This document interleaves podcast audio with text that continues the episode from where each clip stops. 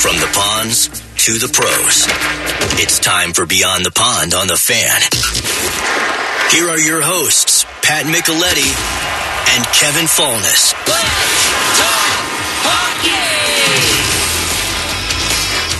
Here I sit in this lonely studio. I look over to that chair that should be occupied by Pat Micheletti, and nothing. I'm forced to go to the phone lines because he's out chasing a dollar once again. Pat Micheletti, where are you this morning? I am in uh, lovely Chicago, Kevin. What are you doing there? Uh, it's a uh, it's a nice day here, a little chilly, but um, I'm I'm trying to set the record of doing most shows from a hotel room. well, you're on a good start. I mean, it's we, we've am. got a handful of them And- uh, and this I year. got, I got I got more news for you. Oh I'll be doing I'll be doing it next weekend. Really? hotel room. Same thing? Are you going back to Chicago? No, uh, another place, Sioux Falls. Sioux Falls. All right, doing a little Augustana. So what? do- What do you got going in Chicago this weekend? Uh, today I have um Michigan and Penn State Impossible. Neither of them play in. Chicago. on the Big Ten Network. Neither of them play in Chicago. So you're lying to me. Uh, neither of them play in Chicago. We will be doing it uh, from the studio. Okay. All right. So, All right. Well, um, that, anyway, yes. that sounds like fun. So we'll get more into that. We'll talk about your Gophers. Of course, we'll talk about the Wild and everything else going on. We got an awesome lineup coming up, including this guy who uh, has some good stuff for us. Loft feeds it ahead. Flamang. Flamang with a shot. He scores! Tucked it inside the left post, and Bemidji State wins it. I'm pretty sure that's my guy Brian Schultz up there on the bun, calling an overtime win on Thursday. The Beavers take out Ferris State, and then they do it again last night. And I, if if if my sources are correct, Tom Serratore, the Beavers are number one in the CCHA. Congratulations! What's going on up there in Bemidji tonight? Nothing tonight, buddy. I'm going to watch Flow Hockey. I might even watch uh, Pat Micheletti from the studio uh, doing Penn State and Michigan as well. I'm just I'm watching TV tonight. I'm just a fan tonight, Kevin. That's great. Well, congratulations on a good uh, couple of days to, to earn a well off, uh, a, well earned weekend off. Uh, what went well against Ferris State uh, in the two games, including the overtime winner? Yeah, they, they were nail biters. I mean, our league is razor thin from top to bottom. It doesn't matter who you play, but I mean, there was a lot of good things that we did. Um, we did a lot of good things, but last night we were up two to one after two periods, for example, and we outshot them. I think it was eighteen to two in the second. But as you know, um, that's why they have intermissions in, in hockey, and we, you know, we couldn't get the three, and it was a nail biter in the third period, and we almost. Uh, you know, it was almost two to two, and then 30 seconds later we score and make it three to one. So, I mean, that's the beauty of our sport. Don Lucia and I were talking this morning about like the beauty of hockey is like it doesn't matter if one team's out playing the other team.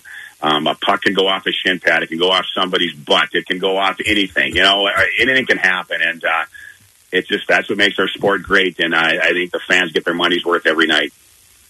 Hey, Tommy, you and I uh, were, were talking the other day, and you know I always love our conversations. But you know we were talking, and, and you alluded to it. I mean, this league, your league, is chaotic in terms of of you know the separation in points and and you know the differences in in some of the teams. Some have a a good power play. Some have a great penalty kill. Some are you know are are better uh, in the net. Um, but but your league, just talk about how difficult it is, not only in your league but throughout college hockey, um, to sweep in a, in a weekend series. it's it's so hard, and and when you play the same team twice, that's why it would be nice. We've been doing the same thing in the West for 75 years. That's why actually we've tried a couple Thursday, Friday games, which we did this past weekend, is to try to, you know, just try to do some things a little more different because we've been the same. We've been the same way for 75 years. But when you play the same team, um, again, it just seems whoever loses on Friday, the desperation in their game um, is at a high, high, high level the next the next night, and it's not like the the, the team that wins um, is obviously taking the night off. That's not you know, and they're out to lunch. That's that's not what it is. But it's just it's so hard, and uh, it was interesting. I talked to one of my former players who plays pro hockey in Europe about two months ago, And it was it was fun. We were just talking about what he's doing now. Then we started talking about old times. He goes, "Gosh," he goes, "My dad misses watching." He was from Ontario. He goes, "My dad he misses watching those games on."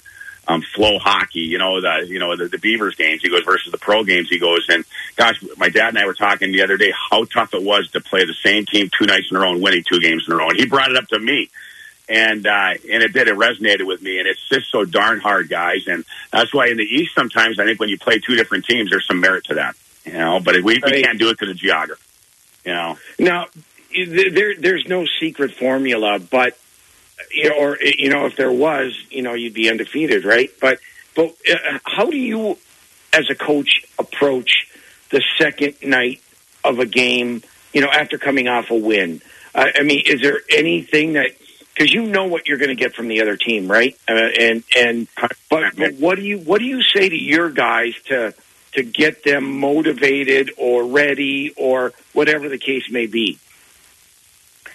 Well, Pat, you're spot. I think the meeting, the Saturday morning meeting, is is as critical as it's, it's more critical than the meeting before the game because obviously, mm-hmm. again, you're not you're setting you're setting the tone for the day is what I'm getting at, and um, we've just watched video um, I've got to sleep on what I want to tell the guys. And a lot of times it, it could be something very similar. Sometimes it could be totally something different because again, um, the game the night before can could dictate what I want to say or how we're playing at that particular time. Um, but I think what I try to do is just draw back from all my experiences, you know, as a coach. And I try to, re- you know, and I, I'm, I'm sure once in a while I get the eye rolls, you know, guys, in all my years, I'm telling you, here's what's going to happen. But you can almost predict it as a coach what's going to happen. And then you try to obviously prepare your team on how this is going to happen. And um, I've tried it all. You, you know what? You have a you have a good win on Friday, and you just you, you pump up your guys. I mean, tell them how proud you are. You show the clips on video, and sometimes again, I don't I don't want to say they lay an egg, but again, they they they, they lose that edge a little bit. Conversely, um, you know, obviously, if they don't play well, well, you're, you know what? Now you, you, you want to, you want to get everything out of them, and you're showing clips that might not be as positive, and you're trying to motivate them that way. Um, so I sit there sometimes and say, God, what do you say? Because you want to make sure that you're positive with your guys. You always want to be positive with your guys, but sometimes, again, when you're too positive, um, you know what? I mean, are they content with that? So it, it, I, I think you get Pat to a certain degree. You got to live in the moment, is what I'm getting at. And you got to know your you know, team. I, I think you got to know your I, team. Look at I look at the scores um, last night, right? And you know, some teams laid an egg, but but the the point being, if you don't have everybody focused and ready to play in college hockey, I mean, anybody can beat anybody. Oh gosh, it's it's crazy. I used the term last night before we went. Competitive maturity. Bob Peters always said that to us. I, I love that term you know what? You have to have the competitive maturity to have success in this game. And, um, you know, we can all sit there and, you know, we can motivate it many different ways, but I brought that up. I go, in competitive maturity, guys, that means we need the whole team. This is the beauty of hockey is it, it's not about one or two or three guys. I mean, we roll four lines. We have three sets of defensemen. We've got a goaltender. Everybody's getting, hey, the guys who probably aren't even playing a lot are still getting 10 minutes. They're still getting 10 minutes of the game. You know, that's a lot of time. You know what? They may not look at it as a lot of time, but it's a lot of time during the game. And you all have to have that competitive maturity. And and again, competitive maturity is the process. Again, are you going to have detail to your game? How are your habits going to be? Um, are you going to be disciplined? But if you have those, the, the offensive part of the game takes over too. I think it takes care of itself, and uh, and you have to have that as a group, as a collective group. And um, I think it's so important that internally in that locker room that gets taken care of by the by the leadership group. And uh, if not, it's just a, there's a fine line anyway. So again, what's going to what's going to get you over the edge because there's a fine line anyway when the game starts. So again, what's going to give you the edge? And I think you have to have that kind of balance. Is what I'm getting at, Mick. You know. Talking to Tom Serratore, the head coach up there at Bemidji State, coming off a weekend sweep over Ferris State. They played on Thursday and Friday. So he's got the weekend off, but I, am guessing that you're just looking ahead a little bit because when you talk about the strength of the CCHA and the strength of college hockey in general, anyone can win on any night. Next weekend, you've got one of the new kids in town in St. Thomas. You're coming down here. Uh, what have you heard about what Rico Blasi is uh, building out there in uh, Mendota Heights? Well, I don't have to hear about it, Kevin. I see it, you know, and, uh, you know, they're good. They're, I mean, they're a good hockey team. I mean, a really good hockey team. And, uh, No, I mean it's uh, it's going to be a fun weekend next weekend, but I'm not. I, I don't want to worry about that till actually tomorrow afternoon. uh, I just want to enjoy the day, but um, there it's uh, they got a they, they're doing a heck of a job. They got a good hockey team, and um, it's going to be a battle next week. And it's like like and that's what you want. And I, you know, one of my players brought it up the other day. It doesn't matter who you play, but he goes when you're in a situation like this right now for us where the last you're, you're down to the last two weekends. You know, whether it's Bemidji, whether it's Mankato, whether it's St. Thomas, whether it's Bowling Green. You know, Tech Tech Tech right now. This is what makes things really really fun. And he used the word fun, and I'm going, you know what? It is. I mean, you want to play in these types of games, and there's nothing like being a little nervous because when you're a little nervous, that means you're playing in an important game. And um, right. there's nothing wrong with having you know those little nerves and all that. And you know, we're going to have them next weekend, and so is St. Thomas because there's going to be, hey, there's going to be obviously a lot at stake next weekend, as there will be the next weekend. And if you can win next weekend, there's more at stake the last weekend. So that's what you want to put yourself. You want to put yourself in that position, Kevin. And and and let, let let's be uh, let's be honest here. Your league is only going to get one team, one team in the NCAA, um, based on the pairwise rankings. And I don't think uh, any team in your league is going to be able to to jump up high enough um, to to be able to get two teams in. That being said, what are your thoughts on the pairwise ranking? Is it is, that the best um, way to determine the top 16 teams in the country? Yes, I do, Mick. I, I, believe in our pairwise system. I think we've had some flaws in the past. I think we've done a good job of rectifying that um, overall. I mean, hey, there's been years where we've been high in the pairwise rankings, our league. I mean, even last year we had two. I think we had uh, two the year before, three the year before that. The COVID year, I think, was us, Lake Superior, and Mankato. So um, I like the pairwise system. I think it is a good system. And um, you know, the best guy to talk to, and you guys talk to him a lot, is Don. Don's Don's just uh, Don's the guru with uh, with the pairwise system. But I, I think it does a good job uh, overall. And the bottom line is, you know, you, you win your non-conference games and you do a good job in your non-conference games, it benefits you. If you don't, obviously your pairwise ranking is not going to be as high. So, you know, that's on us. That's not on the system. That's on us. So I actually do like the system, Pat. I, I, I think, hey, in, there's always going to be a team on a given year where you could maybe see a flaw in the system. But, I mean, there's always going to be extenuating circumstances. But by and large, I think it's a good way of picking our teams. And um, I like it. I like it. It's uh, we're a long we were a long time coming to talk to you, Tom, for sure. Uh, and now we got you off our list. Uh, probably next on our list uh, to get uh, taken care of this season is talk to your brother. What's going on down there in Air Force? Uh, have you had a conversation with him lately about how things are going there with the the Falcons? You know, I actually we don't talk as much as you might think during the season because we're so wrapped up and we just don't. You know, I mean, but we text. But I did call him yesterday, and I didn't even you know no on Wednesday. Um, no, it's I don't know Wednesday or Thursday, uh, whatever. But I talked to him, and uh, things are going pretty good. You know, things are going really good for him. I mean, he just got his 500th win. I think yeah, about a month ago. So that was, you know, no, this guy was cool. So I mean, that, that, yeah, you're asking what's going on. I don't know what's going on. I know he got his 500th win. I don't even look. You know what, guys? I don't even look at the standings that often. You know, you know, to find out what's going on. But I know when they're on a little bit of a roll and I know when things aren't going well. And I think the last two weekends things haven't been going as well. So uh, it is what it is. It's, it's, it's, it's a roller coaster for all of us. It doesn't matter who you are. I don't care if you're Tom Serratore or you're Frank Serratore or Bob Motzko or Scott Sandelin. I mean, uh, it doesn't matter. Lars, you know, Rico, you know, Luke. It's just you know what it is. It's one weekend of the next, guys, and uh, it's an eighteen. It's an eighteen week marathon. That's for sure. Anything you know, else, I've Patrick? never asked you this, but you know, and, and I know uh, that that you've coached against Frank. How how was that when you know when you were playing against Air or against Air Force? Um, was it you know uh, different, special? How could you describe that? I think it's a kind of both, Pat. That's a probably different and special. It, it's there, there is. It's kind of cool looking over and seeing your uh, seeing your brother. There's no doubt. I know both you guys years, are not competitive but, at all. I'm sorry, right? pardon me. Oh gosh, I, yeah.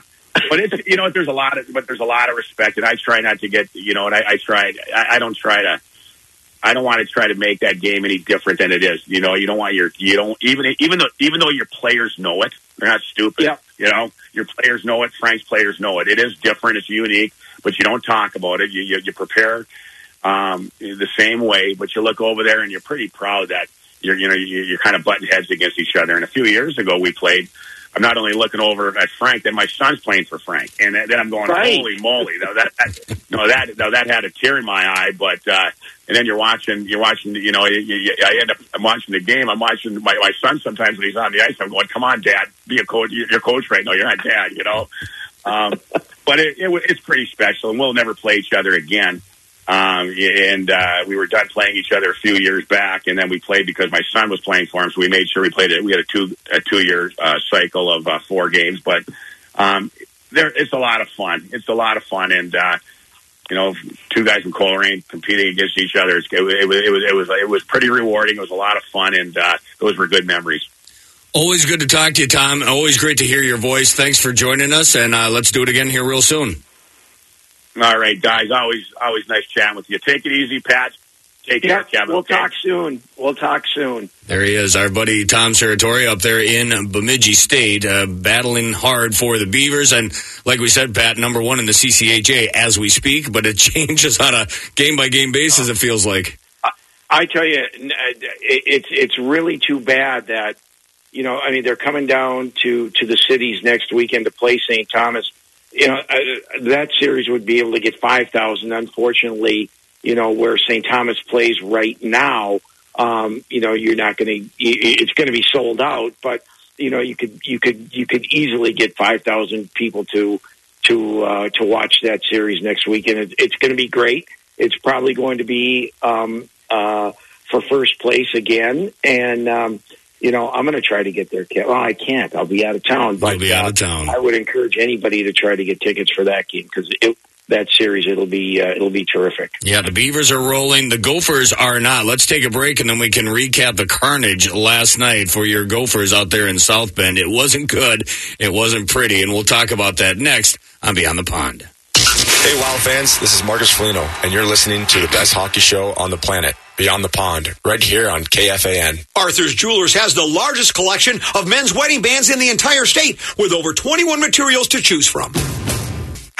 Wild Sabres, today at 4 on the radio home of the Wild, FM 100.3 KFAN, The Fan.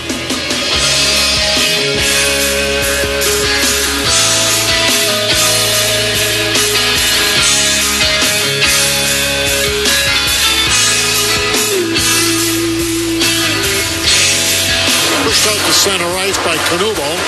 Slingerud has it, and that's going to do it. Game over. Notre Dame defeating the Minnesota Gophers tonight, six to one. Pretty sure I heard Frank say yikes in the background there as Wally announced the final score last night from South Bend, Indiana. The Notre Dame Fighting Irish just beat her, beat down and batter the Minnesota Golden Gophers. 6 1 was the final, Patrick. What happened? This team was playing so well. The goaltending was astronomical. And one of those eggs you talked about getting laid about when you were talking with Tom Serratore, boy, that was right there on center ice out there in Notre Dame. It was, but I'm going to give you a little uh, a quick little story, Kevin. Okay. uh, about games like this. My senior year, Doug Woog's first year, we went into Wisconsin. We beat them the first night. The second night, we lost. I think we were down six nothing. We finally got a late one. I think they got a couple more. I don't know what the final score was six one or seven one, eight one, something like that. And guess what? We made it to the final four that year. It Yeah. was not the Frozen Four back then. Um, so my point is, it's it's one of those games uh, where you forget about if you know you are a good team. Um, well, you learn from it, obviously, but you you put it in the rear view mirror and and get ready to play your next one. So, um, you know, I looked at some of the scores last night. You know, you see Colorado College uh, thumping the number one team in the country, number two team in the country in North Dakota. Um, North Dakota will bounce back tonight. Don't forget about that. So, not good. Um, and it goes to show that you have to be ready to play every night in uh, in in in college hockey. And obviously, Notre Dame was great. Minnesota was putrid, and that was the end result. If you see a 6 1 box score, you figure that it's the goaltending. But I was listening to uh, Motzko in the postgame last night with Wally and Frank, and the goaltending really never even came up. It was more about the, the team in front of them completely, for the most part, outside of like a handful of guys, from uh, according to Bob, uh, the entire team in front of them completely let them down throughout the course of that hockey game. First thing people look at is the goaltending. Every game, every game. I don't care if you, you know, lose three to one or or or six to one. Um, you know, automatically, well, who's your last line of defense? The goaltending must be the goaltending. Um, but but typically that is not the case in in most hockey games. Uh, you know, you have breakdowns defensively. You have breakdowns. You know, in the neutral zone. You have, you know, you're you're uh, unable to connect on on passes. What whatever the case may be. So um, yeah, it was it obviously not a good night for Minnesota, and uh, I'm I'm sure they will be more prepared uh, mentally uh, and focused tonight. So you know we'll have to see. You, you hate to take a beat down like this at any time, but they got it on the first of back to backs. So uh, I would have to think that that was going to be huge motivation for tonight to show that they're a better team than what they exhibited last night in the six one loss. That should be a fully motivated team tonight at five o'clock. Yeah, it, it should be, but but let's give credit to Notre Dame. They, you know, Notre Dame's got a really good team. They they they, you know, Jeff Jackson um, is um, is really a good coach, and and they play a style that is difficult to play against. They always have great goaltending. Um, they're they're tough, and they're going to be a tough out come playoff time. So, um, yeah, the Gophers better be ready uh, for another hard fought game today. The rematch is at 5 o'clock tonight. If you want to listen to it, you can. Wally and Frank back on the call starting at 5 o'clock right here on Twin Cities News Talk, AM 1130 and 103.5 FM as we look at the out of town scoreboard. You mentioned the big one from last night, um, and that's a stunner. Colorado College at home takes out no- North Dakota. 7 1 is the final uh, out at Colorado Springs. So, like you say, everyone's human. These nights happen. It happened to the Gophers last night, it happened to the, uh, the Fighting Hawks as well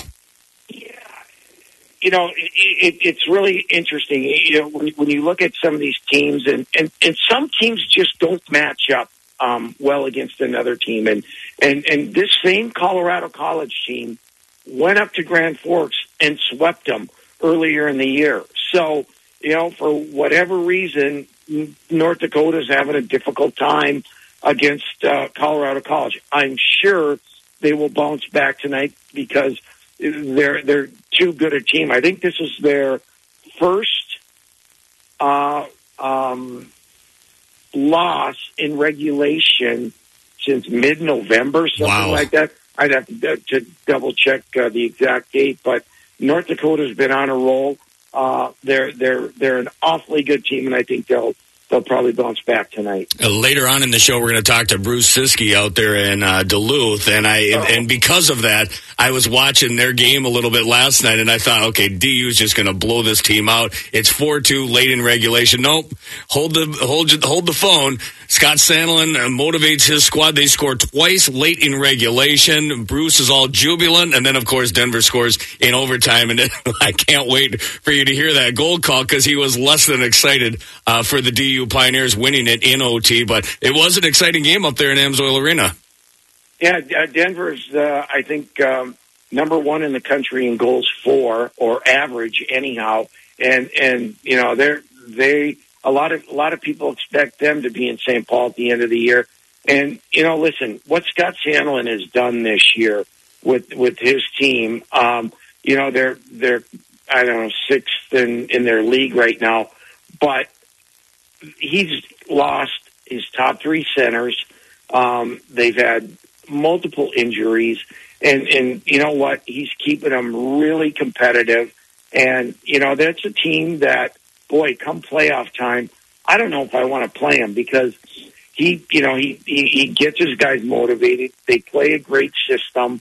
And, um, you know, I, I, just, I wouldn't want to play him in the first round of the playoffs. Yeah, they're always tough. In the CCHA, Augustana was blanked at home against Lake Superior State. We told you about Bemidji State taking out Ferris State. 4-1 was the final on that one. And Bowling Green beat St. Thomas the they use the shootout to get it done, so it goes down as a three three tie, and that's the magic of college hockey scoreboards. Uh, why don't we take a break, Patrick, and then we'll turn our attention over to the National Hockey League because the Wild have a new old forward returning, Mason Shaw, oh. back in a Wild uniform. I know you're excited about that story. Yes, yeah. I mean, what, what a story! It it it's it's unthinkable what he's done, and uh, I'm, I'm really looking forward to uh, to talking to Mason. Good, because that's next on Beyond the Pond. This is Wild head coach John Hynes, and you're listening to Beyond the Pond with Falness and Micheletti on KFAN. It's K- We're running down a dream, and we're bringing you along with us. So I need you to get up, get loud, say Harrison, Texas. So say it with me. Let's play hockey! Brings down a man open in the slot. Steal, curved it in front. They score! It's the first NHL goal for Mason Shaw, and he's given the Wild a 2 1 lead.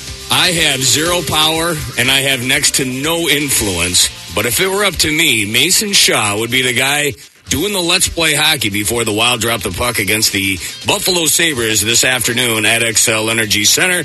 Mason, I'm Kevin Falness. That's Pat Micheletti. Welcome to Beyond the Pond. Yeah, thanks for having me on, guys. I appreciate it. We know you're not in the lineup today. Would you be up for doing a little Let's Play hockey, get them fired up again, running down a dream? I don't know if I can. I don't know if I can quite replicate uh, that one in the playoffs I had. But when we get back there, maybe we'll see if I can run it back for for a second part. I got a few things up my sleeve if it ever comes back to it. I bet you do. Uh, it's such an awesome story, and it's a, what an arduous road you've been through. Uh, we'll get into the particulars, but being back on the ice with your teammates yesterday at Tria Rink in St. Paul, it wasn't a game. It wasn't Xcel Energy Center, but it's the next step in the journey. How cool was it to be back out there and realize that that dream is almost a reality once again. Yeah, honestly, it's kind of hard to put into words. You know, this journey started back in in April when I had the surgery. So um, there's been a lot of people that have helped me get back to this point. I sure couldn't have done it by myself. So yesterday was a was a was a great step on, on getting back on the ice in a game, and um, just just filled a lot of excitement to be back here in uh, St. Paul. You know, Mason. Um, you know, hearing you do that let's play hockey re- brought me back to when I first saw you play when I was uh, uh, doing the, the, the Iowa, Iowa Wild TV games. And, and uh, the first game I watched you play, and I'm like, who is that guy? He is going to make it the NHL because the way you competed, uh, and, and just, you know, your tenacity, um, just, it, you know, it was just, uh, it, it was great to see. And, uh, you've been through so much, uh, but your perseverance is is. Um, I tell you what, it, it's a learning lesson to a lot of kids out there. Just to stay with it, keep working. Yeah. Um, don't let anything get you down, and um, and you're back. And, and I'm just so so happy for you. Yeah, no, I, I, I appreciate the kind words. I think you know more than anything as an athlete and growing up, you know, at some point injuries are going to be a part of your journey, and and I guess learning adversity at, at a young age with some of the things I had to go through definitely, you know, it's helped me to this point. So it's never felt like too much of a daunting task to myself, to be honest, just going through these things. It was just the, the next thing I had to do to get back on the ice to be a hockey player because that's, you know, that's all I've ever wanted to do. So, um, my role, you know, whether you're, you're playing or not has always kind of been an energy guy and, and bringing jam around the room. So being an undersized guy, you know, basically my whole hockey career, I've always tried to feel like I've had to work to, you know, to get the respect of your teammates or your peers around you. And, um, you know, if that means you got to skate a little harder or finish your check a little harder, I guess that's something I've always been willing to do. And then with the, with the let's play hockey thing, I mean, I obviously couldn't help on the ice being, you know, a few weeks out of surgery, but I guess if I could fire up the boys before the game, I was doing my part, you know, any way I could. Talking to Mason Shaw, making his way back from a fourth ACL injury. Uh, I, I found it interesting the perspective in the fact that you have gone through this three different times, and to go through it a fourth time, I, I'd in my mind, I'd be like, oh my god, again. But I, I thought it was interesting that you had gone through, you had a, the plan laid out how you did it the first three times. Did that make it easier to know that you could do it a fourth fourth time? Uh, it definitely helps knowing what it takes to get through it. I think maybe the one downside is you know how hard it is and and how much time it takes. I think the hardest thing for me was just is just being patient throughout the whole process. I mean, you know, it's something we still work on every day with the with the training staff in Iowa and, and now here in Minnesota. So um, being patient is something I've, I've really tried to learn throughout this. But the self belief and and just probably sheer stubbornness to get back to playing was was always my goal and something that I, I never doubted I could get back. It was just if I was going to be given the opportunity, and um, can't say enough good things about the organization here in terms of of taking care of me when I was injured, and, and the whole rehab process throughout the summer, and then obviously keeping their word and following through with with the plan we had initially, and, and now getting my you know my shot in the NHL here. So um, now it's my turn to to give back to the organization and and putting out on the ice and helping the team get wins. All right, let, let me ask you this because you know, I mean, the, the story itself is great, and and you know, going through four of these, um, but it it's not easy. I mean, it it uh, and and and there were down days, um, you know, and, and am I ever going to get back? And I know you had the belief and all that, but but um, to to get through that, how did you get through those tough days of of, of getting back? Uh, in, into yeah. into proper form? I think there's a few things. Obviously, the people you know in, in your close circle, you know, keep you going more than anything else. Especially, you know, like you said, you can have self belief. At the end of the day, sometimes this might not respond how you want it to that day or or for that stretch of time. But um, you know, I lean on the people around me a lot. Uh, within the organization, guys have been amazing in terms of reaching out and checking in on me.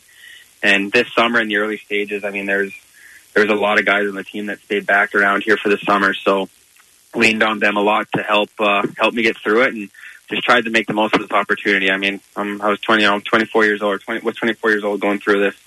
Um, I was getting to be in an NHL facility to rehab my knees. I mean, it, it could always be worse. So, um, just lean on the people around you, trust yourself, trust your body, and um, like I said, I didn't get here by myself. So I got to give a lot of credit to a lot of people because without their help, mentally, physically, whatever it may be, everyone played a big part on, on me getting back here. So it's just, it's truly a testament to everyone around me. And um, it was pretty easy for me to just follow everyone's lead. How did everything hold up in Iowa? I look at the stats. I see nine games played, four goals, seven points, uh, 13 minutes in penalties. There's our, our Mason Shaw back at it again. Uh, it sounds like yeah. everything went well. Maybe a rocky start, but it ramped up as it went along. Yeah, you know what? I think I knew it was going to be hard the first couple games. The American Hockey League's a really good league. I've played in it before, so I knew it wasn't going to be easy whatsoever.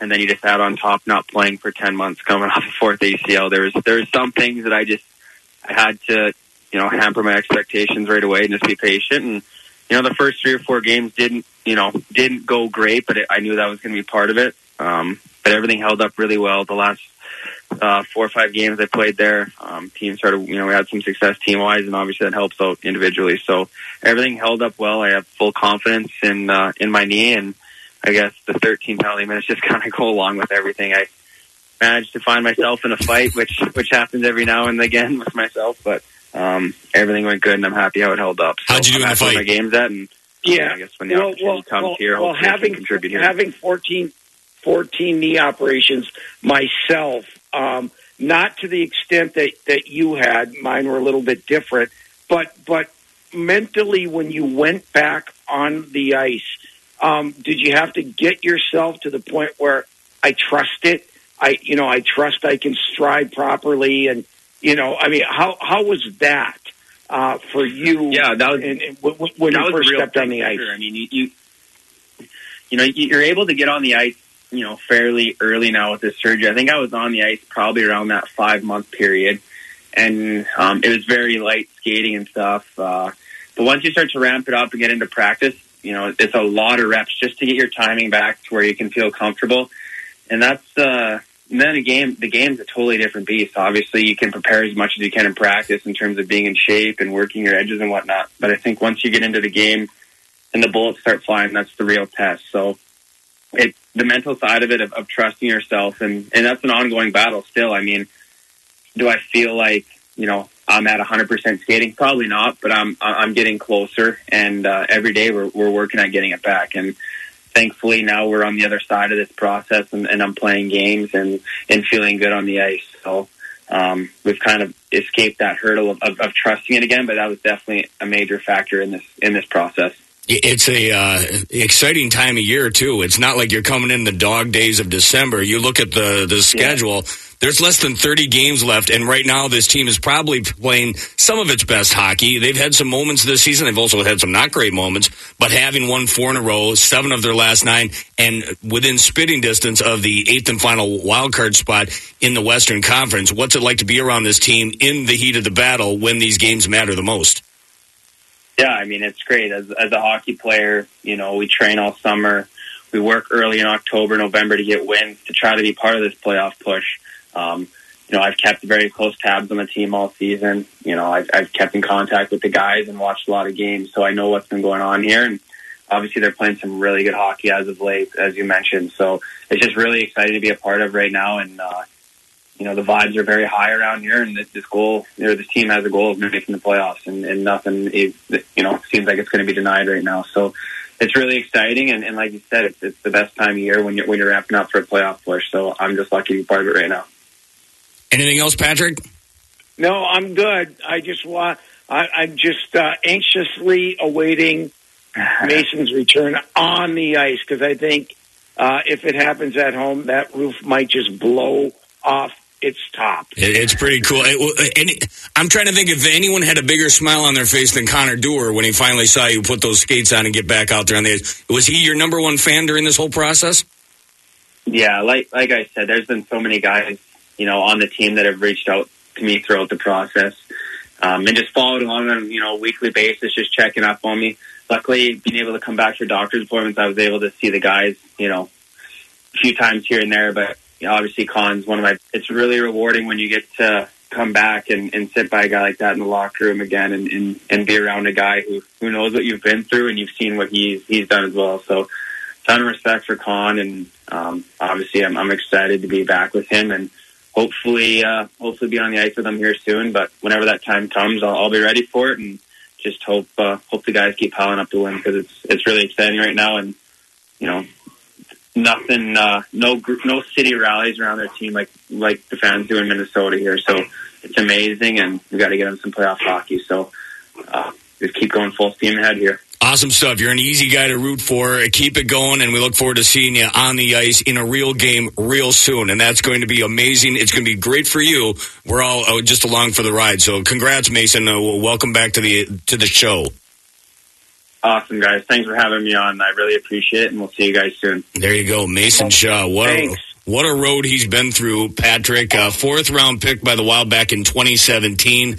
Uh, established himself as a regular NHLer last year, 59 games with the Minnesota Wild. Got into the playoffs, ended up getting his injury on April 1st against Las Vegas, and then he's got that long and grinding road back, and uh, it looks like it's coming to fruition. He signs the uh, the two way contract to get him through the end of the season. But who would have thought when he left the ice on April 1st last year that we knew it was possible. It didn't seem probable, yet here he is. He's a guy, Kevin, who knows his role and wants to be the best at that role. You know, he's he's a third, fourth line guy. He brings a ton of energy.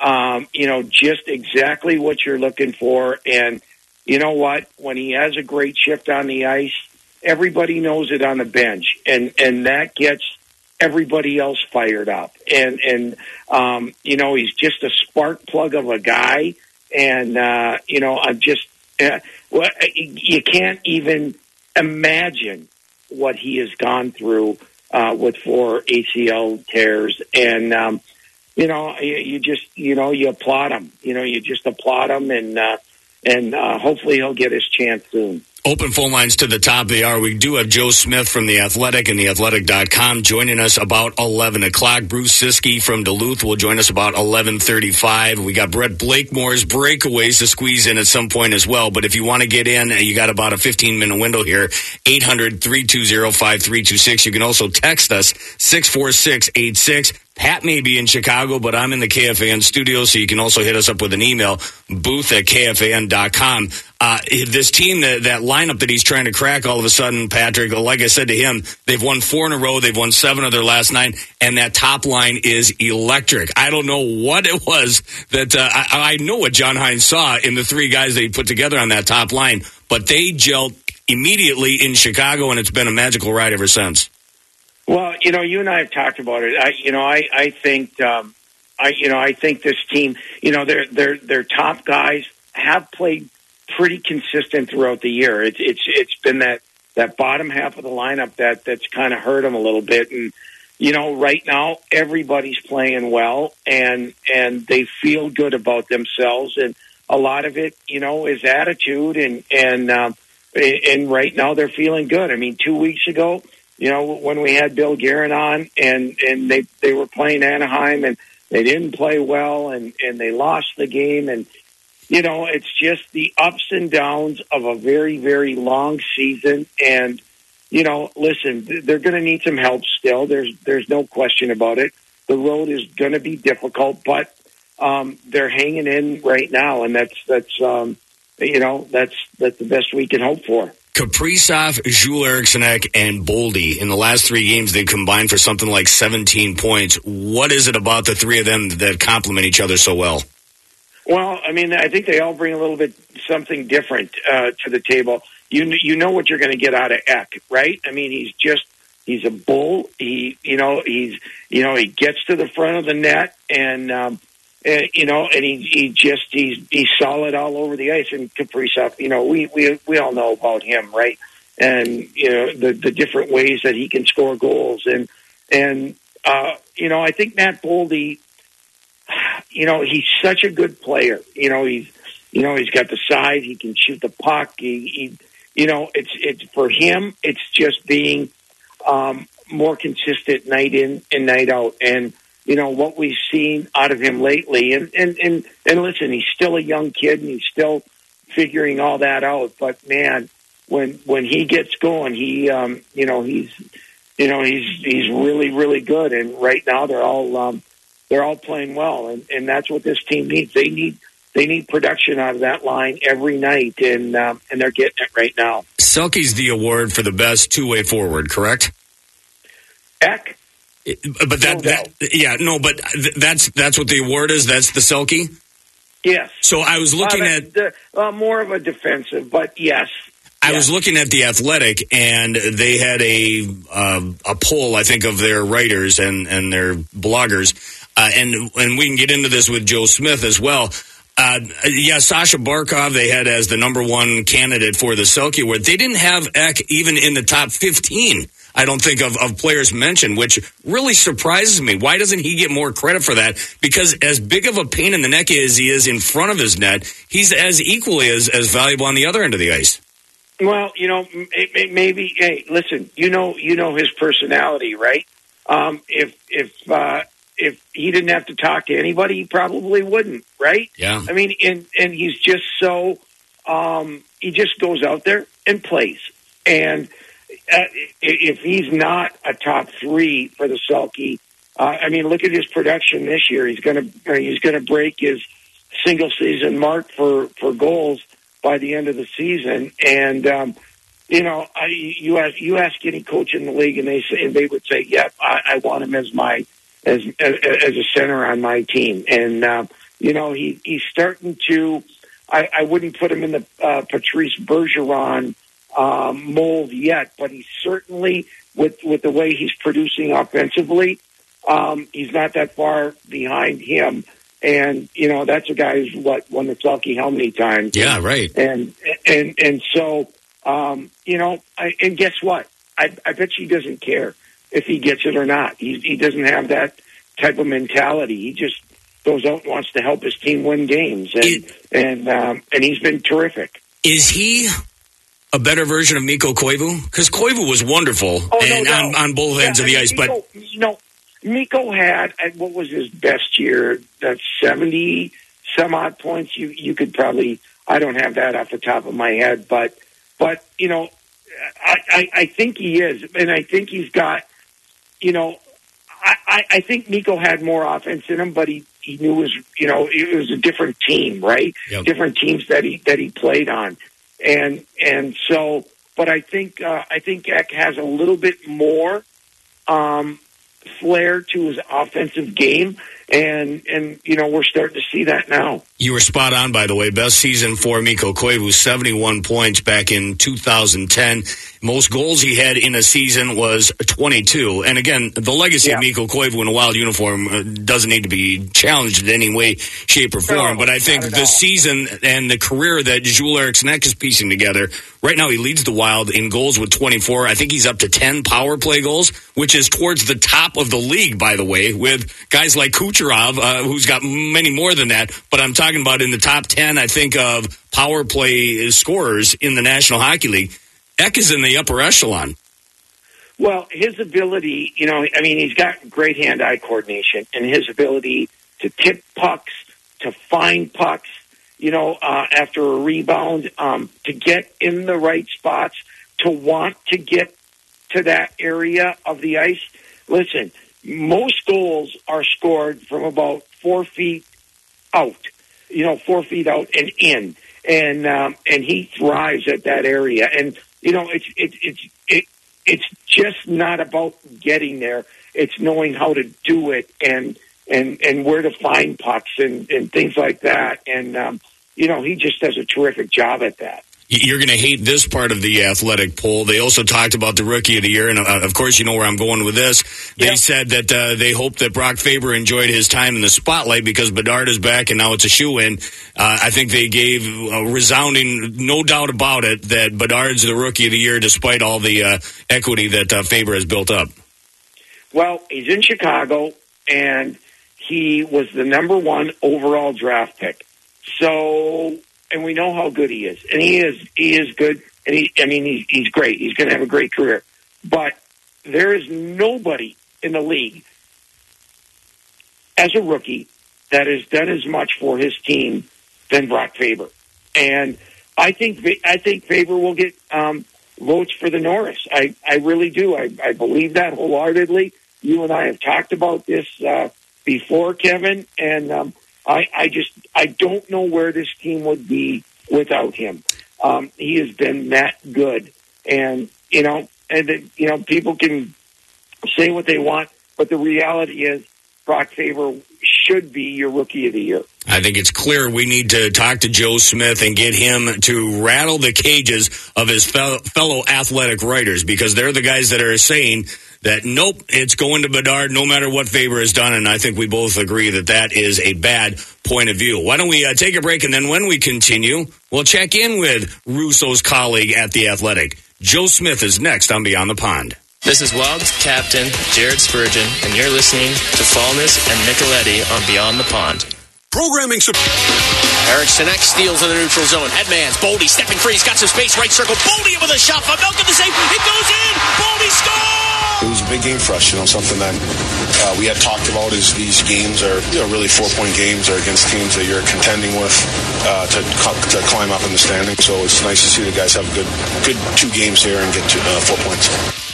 John Hynes on this team rattling off four consecutive victories. All of a sudden, they've won seven of their last nine. They got a big one on the ice today at Xcel Energy Center as they host the Buffalo Sabres. Pat Micheletti, Kevin Falness. This is Beyond the Pond, joined now by Joe Smith of The Athletic and TheAthletic.com. Joe, I said they've got a big game today. You know what? With under 30 games left to go and you're trying to scramble your way into the top eight, every game's a big game.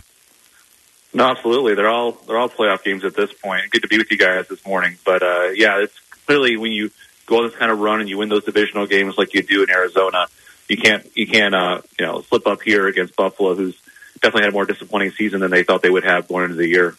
I'm guessing and no fault of yours. Going into the All Star break, most people were ready to bury the Minnesota Wild. They blew those two late leads against Nashville and a very bad Anaheim Ducks team. They go into the All Star break, and it felt like they blew their opportunity.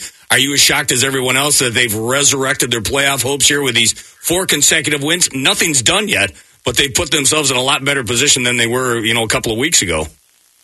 Well, it certainly didn't look good, and it, it, it wasn't just really wasn't good optics. Like if you're if you're Bill Guerin and you saw those last two games, you blow one goal lead and you lose the Ducks, especially that last game. That has to tell you something. But you know, a few games before that, all of a sudden they were they won in Florida, they won in Carolina, so they showed signs of a team that when they're healthy and playing what they're capable of, that they're you know that they can beat these really good teams. And now you're seeing of I think it's all the complete buy-in from the entire group. And before it's been maybe a few guys playing well or this or that, but now I think you're seeing a complete, uh, for the most part, the lineup. Everybody's kind of stepping up. Not just Brock Faber carrying the blue line. Obviously, Brodin being back really helps. Um, but the, the the best players are being their best players, and that's how the John Hynes era started with 11 and 3 run when Kaprizov and Boldy were playing at their best. So it's no coincidence that this run has coincided with you know, the Boldy X and Kaprizovs and uh, Fabers of the world delivering, and they'll need that more uh, down the stretch here. Yeah, Joe. I you know the, I, I look at this team, and you know, I mean, obviously, when we when we talk about the team, or people look at the team, you know, they're they're going to look at the top players, and and for the most part, I think anyway, um, you know, you know the the top six have have been pretty good to you know even better. I think it's been the bottom half of the lineup. You know, when you look at them, I think they were a minus forty something, and you know, yes, we we don't have to always you know look at plus minus, but but the bottom half of the lineup has started to play better. Hence, we're starting to see some wins now. On the fourth line, especially, um, Lettieri, Lucchini, and Dewar, since the All Star break, they've been playing the role perfectly, I think. And I think it was interesting yesterday, John Hynes, you know, without being prompted, saying when asked about Mason Shaw coming back, said there's a few guys up front that have been disappointing, needs to play better, and this will maybe light a fire under them. And I think he was specifically talking about guys like Freddie Gaudreau in the his line mm-hmm. with Ryan Hartman, and Brandon Duhaime. So perhaps having Shaw back and you know he's going to give 100% effort, waiting in the wings will, will light a fire under these guys because, you know, and everyone likes Freddie as a person. He's an incredible person. He's a selfless player, uh, but he certainly has had a really disappointing season, uh, both offensively and just overall. Uh, he's usually the Swiss Army knife where he can play the PK, he can play really good defensively, but they need more production out of those guys and, and just better overall uh, productive shifts because it can't all be like you know way in the top line uh, the rest of the way. So um, that's what I mean by complete buy-in and getting the whole group to to play to their capability because um, they're not this, this superstar-studded team that can get kind of just have seventy percent game and win. They need to they all play to their capability to beat good teams. Another guy that's been waiting in the wings is Declan Chisholm. Uh, picked up off of waivers from Winnipeg. My working knowledge is less than most people's probably. I haven't seen him play. I know nothing about him other than what I've read from the Athletic and the Athletic.com and what I've seen via stats. What did you see from him yesterday in practice, and what should we expect from Declan Chisholm in a Minnesota Wild uniform? Well, he's a big defenseman who could skate, um, and his strength is, is moving the puck. That's in breakouts and all that kind of stuff, which may seem boring to the common fan, but it's really important in kind of fueling uh, the Wild's defense and kind of pushing it out and – and creating that transition. He did get some reps on the second power play unit, which could be a sign that he might be doing that um, for the Wild today or maybe in the next game. Um, but he's a young guy. He's, he's obviously he's motivated. He put on waivers by um, Winnipeg, had to wait his turn, but it helped him learn the system and get more comfortable and kind of find a place in Minnesota. And he's hoping that I think this will be a great opportunity for him to kind of get back in the lineup and potentially stick. So um, they saw what they, they liked him for a reason. They saw some capabilities there, especially with the ability to skate and move the puck. So uh, it'll be interesting to see how he kind of plays today. Hey Joe, we're we're uh, we're getting closer and closer uh, to the trade deadline. Um, do you see? Um, first of all, do you think there'll be very much movement? And and who in the West do you think might make a move to, well, you know, energize them or put them over the top? That's a good question. I mean, I think you, you look around the league and there's not a, a ton of like, you know, big names across the board. Like Guentzel is one of the bigger ones and he's injured. He still could get moved, but he's out for three to four weeks. Uh, as far as the Wild's concerned, I don't think they're going to be a major player, especially in the buying front. And I think that, you know, the way that they're playing, they might be too close to the playoff edge to really do a lot of selling. Um, I think Marc Andre Fleury is the big name you talk about a lot, but I think he really wants to stay and, he feels that they're competitive and they're able to be a playoff team, I think he wants to finish the year here and he'd be one of the bigger trade chips the Wild would have along with potentially Pat Maroon, who is injured, and, and Brandon Duhaime. So it kind of all depends on how the next couple weeks goes for the Minnesota Wild as far as if they get into that stellar category, uh, which they hope for themselves or not. But uh, around the league, as far as the, the Western Conference, I think uh, the Avalanche could potentially looking for another goalie to help them down the stretch. Um, you know, they're a really loaded team, but they're not perfect between the pipes, so that could be one team. Uh, we saw what Winnipeg has done already so far. Um, you know, Edmonton, I think they feel that they're a cup for bust kind of season, so I could see them making a move potentially on their blue line to get somebody before because they were really playing at a high level. So, um, but as far as around the league, that's where I think that's going to be going. Talking to Joe Smith of The Athletic and TheAthletic.com, you and Russo have reported on those two Russian stars playing over in the KHL. Uh, what have you heard, uh, and maybe what's the update on Khusnutdinov and Yurov? Uh, Khusnutdinov in particular, who you guys are hinting at could be uh, in a wild sweater sometime in the month of March. Very well could be. Uh, after the season's over for him, there is, we believe it's a very good chance that he could be signed by the Wild uh, as soon as in a couple weeks here once that season's over and whether he, where he starts, when he starts, when the visa situation gets figured out remains to be seen. But I think he could be in a, definitely play in for the Wild uh, at some point by the end of the season here. Um, Yurov, we're still kind of waiting on that one. Uh, then reports back and forth about um, whether he's signing for another year or not, which the Wild wouldn't be totally opposed to since he does play like top minutes uh, in the KHL at this particular point uh, versus the AHL. So um, but Khusnutdinov, uh, there's a really good chance I think we're going to see him um, playing for the Wild uh, in coming weeks uh, once the season's over.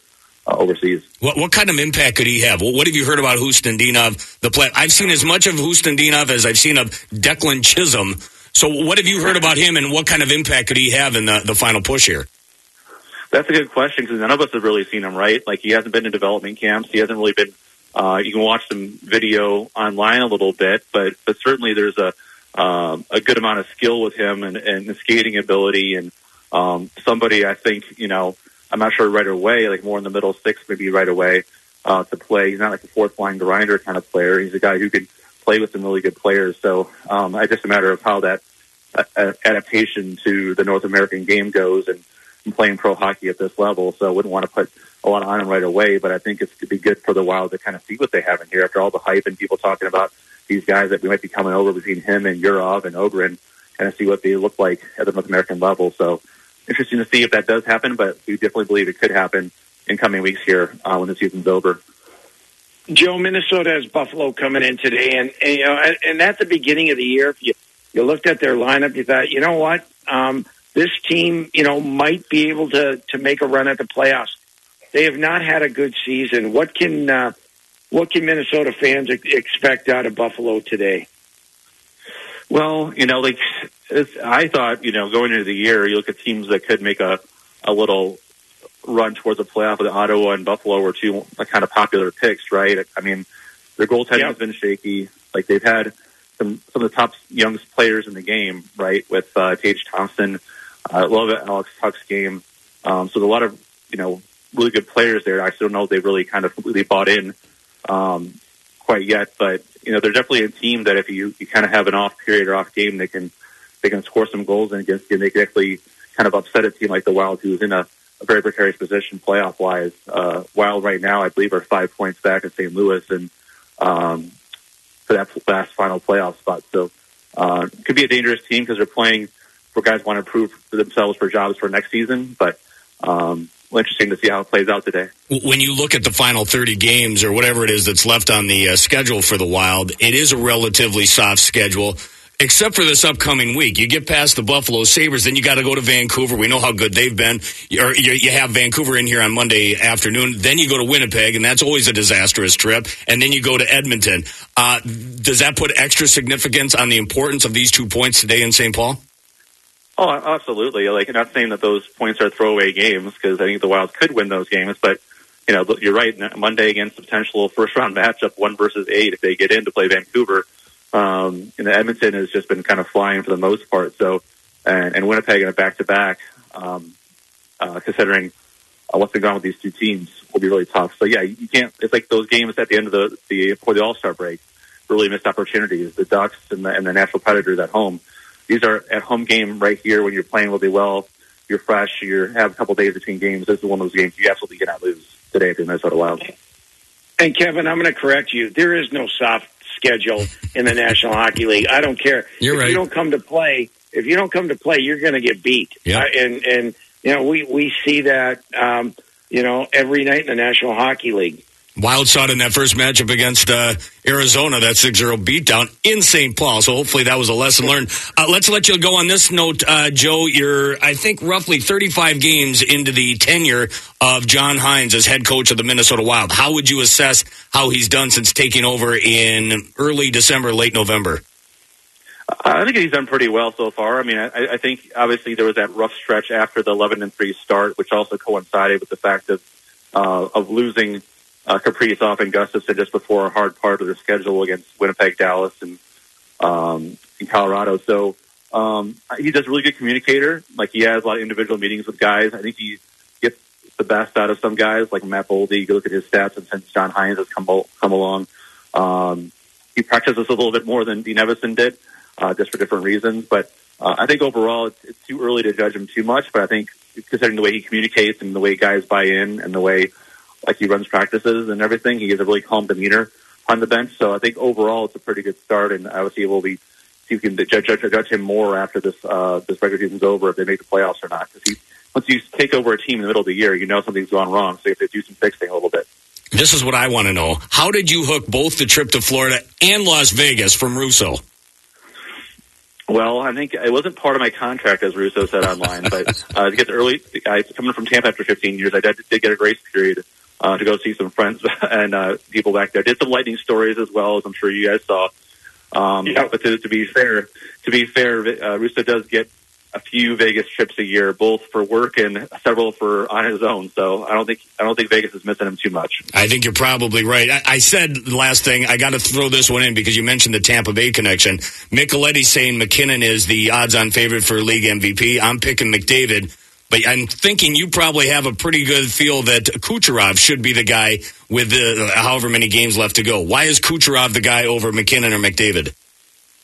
Well, I think he, he plays a more understated game than the, the speed that McDavid and MacKinnon do. Um, his points are production is certainly um, higher at this point in the season, but I think you look based at most valuable player award based upon the most valuable player to their team. Uh, I think this year, um, you look at the numbers to back it up. If if the Lightning didn't have Kucherov and what he was able to do, they might not be in a playoff position right now.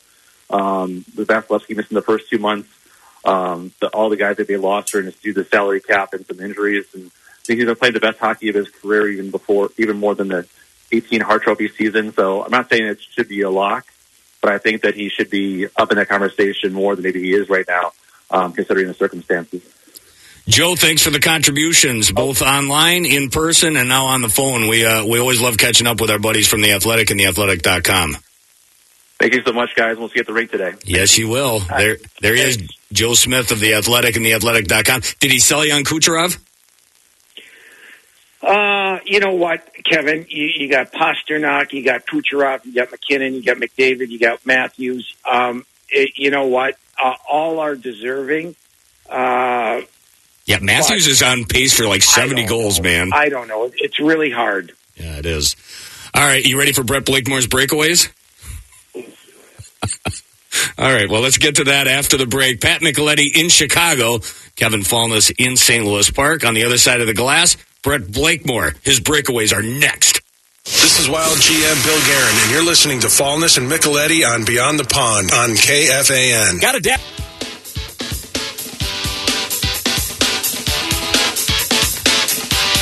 Patrick, congra- congratulations in order before we get to Brett Blakemore and his breakaways. The Girls State High School Hockey Tournament, of course, coming up later on this week in St. Paul.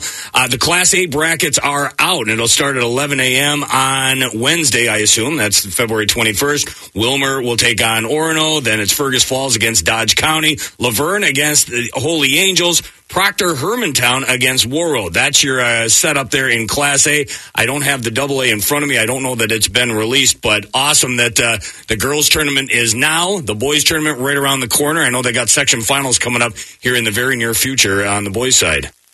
Yeah, congratulations to all the teams. And man, this this uh, you know we talked about it, Kevin. This season goes by so fast, and uh, here we are. It's tournament time. You know what does not go fast? Brett Blakemore's breakaways. That's very correct. Time for Brett Blakemore's breakaway. What a segue. Even though you wanted to. Catch him. Kaprizov. Score!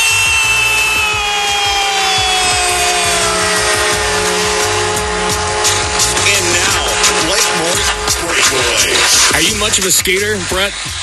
Yes, of You course. are. You well. What do you mean? Of course. Why? Of course. Come on, I'm a hockey guy. Well, that doesn't be a make you an obvious skater, but uh, that's interesting. I, I was wondering what you would actually look like on a breakaway. I'd be all right. I mean, I play men's league. I'm in there. So you'll have to I come played up- men's league. I play men's actively. Uh, anyways, Do you uh, do you um, uh, try to emulate the play of Marcus Foligno when you're out on men's league night? Uh, not actively, but I end up emulating Foligno when I get zero points. most of the Interesting. So, anyways, Yeah, shots delivered. here we go.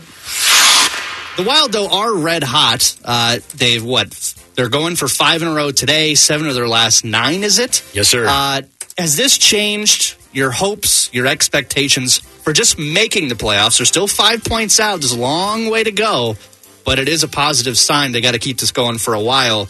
How do you feel about your hopes of just making the playoffs? Patrick, you know where I stand. I always said that there was always hope when you look at the rest of the teams they're chasing. None of them are, are world beaters, nor are the Wild, but there's no reason to think they can't catch them. I always had hope. I always had belief. Has your opinion uh, and your faith changed uh, during this current streak? No, I of course I want them to, and and uh, but I, I, I think the uh, the road is going to be too tough uh, to be um, perfectly honest with you. Uh, I hope I'm dead wrong, but um, it, it's really really going to be difficult. Um, look at they won four in a row, and they're still five points out, and so that's that's why I get a little hesitant um, to have the belief if if they get into a position where they're tied, um, then I, I would give them, uh, you know, absolutely. But until they until they can get into a spot, um, it can be tough. Yeah, I completely agree. I, I feel like in this league, the way the points are, with it just being two points for a win, it's just hard to make up ground. Uh, it's easy for teams to hang around even if they're not playing great hockey with the overtime rules. And if they went to like a 3 2 1 or a 3 1 Uh, or something that's like not going to happen. But regardless, well, it'd be easier. It'd be I more agree, exciting. but you also have a ton of head-to-head matchups, including Seattle coming up here later on this week. You take care of business against the teams that you're going head-to-head with, you have the opportunity to climb the ladder. But if you have games like you did against Arizona in the first meeting, or blow third-period leads against a crappy Anaheim Ducks team, you're going to get what you deserve. But if they continue to play like they have been playing, I still hold out hope that they can make the playoffs. Now, moving to if they make the playoffs, I would say, at least for the past six, seven years, if not the entire organization's history, the reason they get bounced to the playoffs more times than not is there is no depth scoring whatsoever. Uh, you even look at the bubble when Foligno, or not Foligno, when Fiala was the only scorer there, and then they shut down Fiala, and that was it. Same with Kaprizov in Vegas the first time they played in Vegas. They shut him down, and that was it. So there's no depth scoring. Do you think there's enough depth scoring if they make the playoffs, if they make this magical run, that they would be able to manufacture goals and maybe make a run? Well, I I I I, look at it a little bit differently. I I think that in past years, I think they've been not bullied, but I think the size factor has a big part of it, and um, I think that's been a you know, and so when teams can start to take advantage of you a little bit, I think that's been more the problem than depth scoring, if you will. Um, and if you're going to win in the playoffs, you better have great goaltending. You better have a great penalty kill, and you better have a great power play and be And healthy. that's what's hindered them um, most significantly to me in the past playoff runs. and be healthy. I mean, the, especially last year when you're missing your most important player, maybe not your best player, who's Kirill Kaprizov, but missing your most important player in uh, Joel Eriksson. Boy, oh boy, that puts you behind the eight ball. But I really feel like we're putting the cart before the horse. I, I, I really thought you were going to say, how did the Wild match up against the Canucks if they do scramble into the top eight? So I was relieved to hear that was not the question. Go ahead. Yeah, I just I couldn't disagree more. The Stars just outskilled us, and then when the Wild try to run around and play their game, they took penalties. Foligno gets tossed from the game. They can't win a face-off. Power play goals galore. They had more skill than we did, and I think that's why they won the series. But that's that's just my two cents. Uh, we love Mason Shaw here, and obviously he was on the show what an hour or so ago um, with all the ACL recoveries. It, do we feel like we have to temper? Our, I know we're all happy that he's made it back, and we salute him. What's the expectations realistically for him coming back into this team? Is he going to fourth line? Is he going to you know solve up? Uh, It's a great story. The penalty kill. It's a great story. More than anything, But what is his expectations going for? What are this your season? expectations for him? What, what What are your thoughts on him? I'm, I'm- I'm talking to you because my expectations are this is a great story, and whatever he contributes is found money. Uh, the fact that he would probably get on the fourth line, he was an established NHLer before he got hurt last year. He established a role in the National Hockey League, and if he can get back in there and and scramble his way back in the lineup. I can't see him taking him out once he gets in there. He, he's got that drive. But my expectations is he going to score 50 goals in the last 30 games? No. He's going to be a guy that's going to be a role player on the fourth line and, and help add depth, and also a guy that can kill penalties. I agree with Patrick completely. Yeah, I, I think I stated my my uh, point about him earlier in the show uh, after we had him on. Um, he is what he is. He knows his role. He is a third, fourth liner. He brings energy. He can kill penalties. Um, he's not your typical goal scorer. So I would expect that type of play out of him once he returns. Yeah, completely agree. Great story, and we're happy that he's back. I think some of the reaction I saw on online was like, let's temper, let's remember who Mason is, and he'll help out in the ways that he can. And uh, he's a great penalty killer, but he's not the the season changer. Like here we go now. The you know, I just think we need to temper our expectations a little bit. Um, well, let me hit this. Stadium series this weekend starting tonight. Will you watch either one of the games? Does it interest you at all? Man, I hate to sound like a curmudgeon, but I don't care unless it's in my my vicinity. If I'm going to it, awesome. If it's in Target Field or Target Center or Target the building at Knollwood, then I've got a, a, a drive to keep, pay attention to it, but it doesn't move the needle anymore for me, Patrick. Yeah, I'll be working, so no, I won't be able to uh, to take that in. So, um, you know, I don't know how you feel about out- outdoor games. If I'm a fan um, and a hockey fan, and I'm going to watch a game, I'd rather watch it inside. But that's me, and I know it's uh, the hoopla and the and and the fans love it and what what have you, but doesn't do much for me. It's a cool anymore. spectacle. It, it is. And if you're there, I, I just, to be in the upper reaches of some of these arenas and try to see what's happening on the ice, it's, you know, you're there just because, you, so you can say you were there. I, I, I, for me, it's kind of run its course. But Kevin, Kevin, you you really have never seen a true outdoor game I have. Why? What do you mean? because you're either in a studio or up in the press box behind glass. Yeah, you know what? The- the one- warm. So I know. You know how would you know? You're, you're right. Uh, The one at Target Field was actually fun. But again, it was in my vicinity. I don't care what's happening in New York, Philadelphia, or Right. Hawaii. It but just, I'm just saying, you truly haven't No. seen an outdoor game. You know what? Haven't, My, my You uh, at the time, twelve year old and my wife went to the Winter Classic when it was here. They didn't even make it through the first period. It was that cold. They said, "Nope, don't care enough." Uh, We said we were here. We took our selfies. We're getting in the car. We're going home where it's warm. So yeah, it's it's tough. And I was behind pre- glass. your pregame, your intermission, um, your postgame, all outside, but you didn't. There's a lot of things I could have done. That was not on the agenda. Uh, you, You got want one one more? more? I got one more and quick then we got to roll. This is something that I kept forgetting to put in breakaways, and it's it's short and sweet.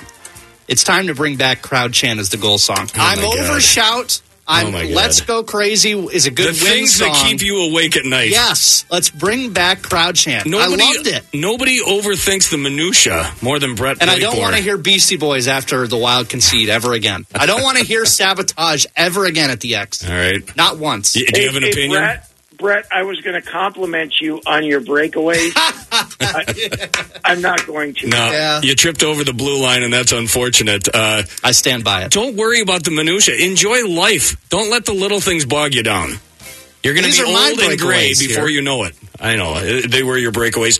Wonderful job as always. Thank you. We got to break away to a break because coming up, we're going to talk a little more college hockey with our buddy Bruce Ciskie. Wait till you hear the overtime winner last night for DU against his beloved Bulldogs. That alone will get you to tune in next on Beyond the Pond.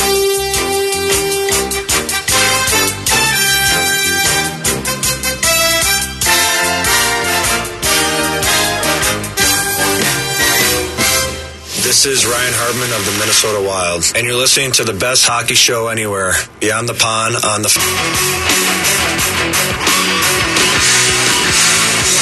Final 20 minutes here of Beyond the Pond. Hopefully, you've enjoyed the excursion thus far. Patrick clearing his throat, and for good reason. Uh, not only are we going to talk to Bruce Ciskie here in a matter of moments, Patrick, but we've got tickets to give away for the NCHC Frozen Face Off coming up in March. Why don't we do this, uh, Brett? Let's do caller 11. Call into 800 320 5326. We'll give you a pair of tickets to get on down to Xcel Energy Center to see college hockey in person in St. Paul. What else you got for that uh, there, Brett? Yeah, it's uh, March 22nd and 23rd at caller 11 1 800 320 5326. This is a pair of tickets for both days. 1 800 320 5326, caller 11 goes to the NCHC Frozen Face Off. Get on the, that phone line now. Maybe the UMD Bulldogs will be there, Patrick. I was watching their game late in regulation last night. It was unbelievable. Uh, DU skating with a 4 2 advantage, two and a half minutes left to go, and a furious finish by the Bulldogs. They scored twice late in regulation. They force overtime, and then Bruce Ciskie with the overtime call. Here comes Denver. Thompson walks in and scores. My goodness. Way too easy. Denver wins. Bulldogs did not play that very well at all. Oh, Bruce, I could hear your heartbreak in the middle of that call. There's nothing better than a game winner when it's the opposition in your barn. Oh, I'm so I'm so happy you had that audio. That's awesome. What what went wrong there at the end of it? I mean, that's a very good DU team, and you guys, uh, the, the Bulldogs went toe to toe late in regulation with a couple of late ones, a furious finish, but end up falling in overtime. What was the scene like there at Amsoil Arena? As as good a comeback as you're going to see. We we're pretty sure that the last time the Bulldogs scored two extra attacker goals in a game was against Micheletti's goal uh, in, the, in Micheletti's Gophers rink, I should say, against Princeton in the 09 NCAA regional at Mariucci. We think that's the last time it happened, and that's 15 years ago. So it's been a little while. Uh, it was awesome, and then the the air just comes out of the building when Aiden Thompson gets free in overtime and uh, whips one to the five hole. Zach Stejskal, who played a hell of a game last night and, and deserved a better fate, but. Like I said, Denver's a good team, and you know the Bulldogs made a mistake. Scott Sandelin called it a brain fart in three on three, and Denver's too good a team to have that kind of brain fart against. I think you agree. Yeah, but you know, you know what, Bruce? Uh, even though you lost the game, you get a point. It's unfortunate you don't get the win, but what Scott Sandelin has done with this team, I mean, you can, you know, I mean, they're not high in the standings. We get that, but I mean, they are competing every night, and they've and you know they've lost some some pretty good players to injury and academics, what have you. Um, how is he holding this team together? I, I think it's it's a credit to him, right? Um, you kind of hit the nail on the head. These guys are, are they don't quit, and I know it's it's easy to say you shouldn't quit. You- You shouldn't you shouldn't let down or or whatever when bad things happen. But you know, you look at last night. You get down two nothing late in the first, and then You, know, you can think what you want of the calls, but the calls made, and you're shorthanded for the first seven minutes of the second period against a power play that's hitting it like 27%. And you've got every reason to think at that point that you're in a world of trouble. They killed the seven minutes. They, they actually had nine minutes. Denver did a power play time in the second period. UMD outscores them, outshoots them, and wins the special teams game in the second period. That's this team, but it's also this team that you pull off that comeback, you tie the game, and they get a bad goal late in the second to take the lead back. It's this team that they get two extra attacker goals, they tie the game, they force overtime, and then that happens in the three on three, and you get just one point out of it. That's that's been the season, Pat. We had uh, we had Tom Serratore on earlier in the show, and we talked a lot about the CCHA. Give us an update on the NCHC. We we were talking about the box scores from last night, and North Dakota got whooped by Colorado College. But uh, the state of this uh, conference, how are things uh, as you look at it in a whole? Well, that was North Dakota's 17th NCHC game, and it's the first time they didn't get any points, uh, which is, I, I'm guessing that's a league record. It has to be. It's an incredible run when you consider the competition in this conference night in and night out that it took them 17 games to have a game where they got, they lost in regulation. That's their first regulation loss since the first weekend of November, which again, the schedule they play, it's incredible, but they're only one point up right now in St. Cloud State, and St. Cloud State's had an up and down year. You know, it's been one, it's been weird. Like you look at the top, know, CC's having a great year, and Kris Mayotte's done a great job with that team. Pat, you guys had a chance to see them uh, in early January in Mariucci. You know this as well as anybody. That team is legit. But, you know, you look at Western Michigan, we know they're good. Denver, my goodness, they're very good. They, they could win the 20th game of the year tonight and they're right now fifth in the conference. It's it's it's just that kind of league where you know even though North Dakota's been as good as North Dakota's been, there's very little separation at the top. Well, here's what I, I, I, you know, I, I understand the pairwise, and you know, we asked Tom Serratore about it. He likes it. Um, you know, I don't know where you stand on it, but I'm looking at the conference standings, and and things can change night to night. We know that. St. Cloud is a point behind North Dakota. They sit in second place. If the NCAA tournament was to start today, they would not be in it. I I right. I have a hard time understanding that, Bruce.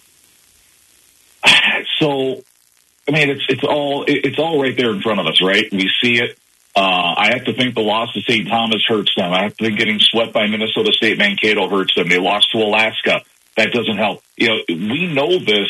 I think we all kind of know this going into a season where yeah. there are non-conference games the, the non-conference games almost carry more weight than your league games because that's how you get compared to teams in other conferences. And if you don't do well in those non-conference games, if you can't win non-conference series, then you put yourself in a difficult situation because you are not going to compare as well to top teams in those leagues. And, and that's, uh, I think, part of the problem right now with St. Cloud State is they don't compare well enough to teams in other leagues because their non-conference isn't very good. So they, they right now they would have to win the conference championship uh, tournament championship to get in, and um, you know, I mean, that what you know at at playoff time, you know, that those are hard games to win. It's hard to win. Oh yeah, those league championships. It certainly is. And I've got them 14th right now, which they'd actually sneak in right now as the last at large. Okay. Um, but, but, but still, it's a, it's a very perilous position. Colorado College is having a really good year. Right now, they're out. It's kind of the same thing. If you look at it, what CC did non-conference, there are games in there. You know, the loss to Augustana hurts them. You know, they they didn't do well enough against Arizona State. And Arizona State by the way, Arizona State's 17th in the pairwise. They've already won 20 games, and Arizona State has like a 2% chance of getting in the NCAA tournament, largely because they play a weak schedule down the stretch, and they didn't do enough with the quality opponents that they had. It's the same thing. You, you, when you play good teams outside your league, if you don't do well, then you put yourself in a tough situation. I think back to Denver had won two straight championships in 04 and 05. The 05 06 season, they were second in the WCHA in the regular season. They lost their first round series in three games to UMD. And that, you know, Paul Stastny, Matt Carle, that group didn't get back to the NCAA tournament. They were out. That was the end of their season. Hmm. All right, let me ask you this: as the future commissioner, because you have my vote, you know that uh, of college hockey, would you change anything? And if so, what would you change? I don't know that you can. Um, The problem that, it, and I don't have a great understanding. There's people listening probably that are much smarter about analytics and math than I am. Wouldn't take much.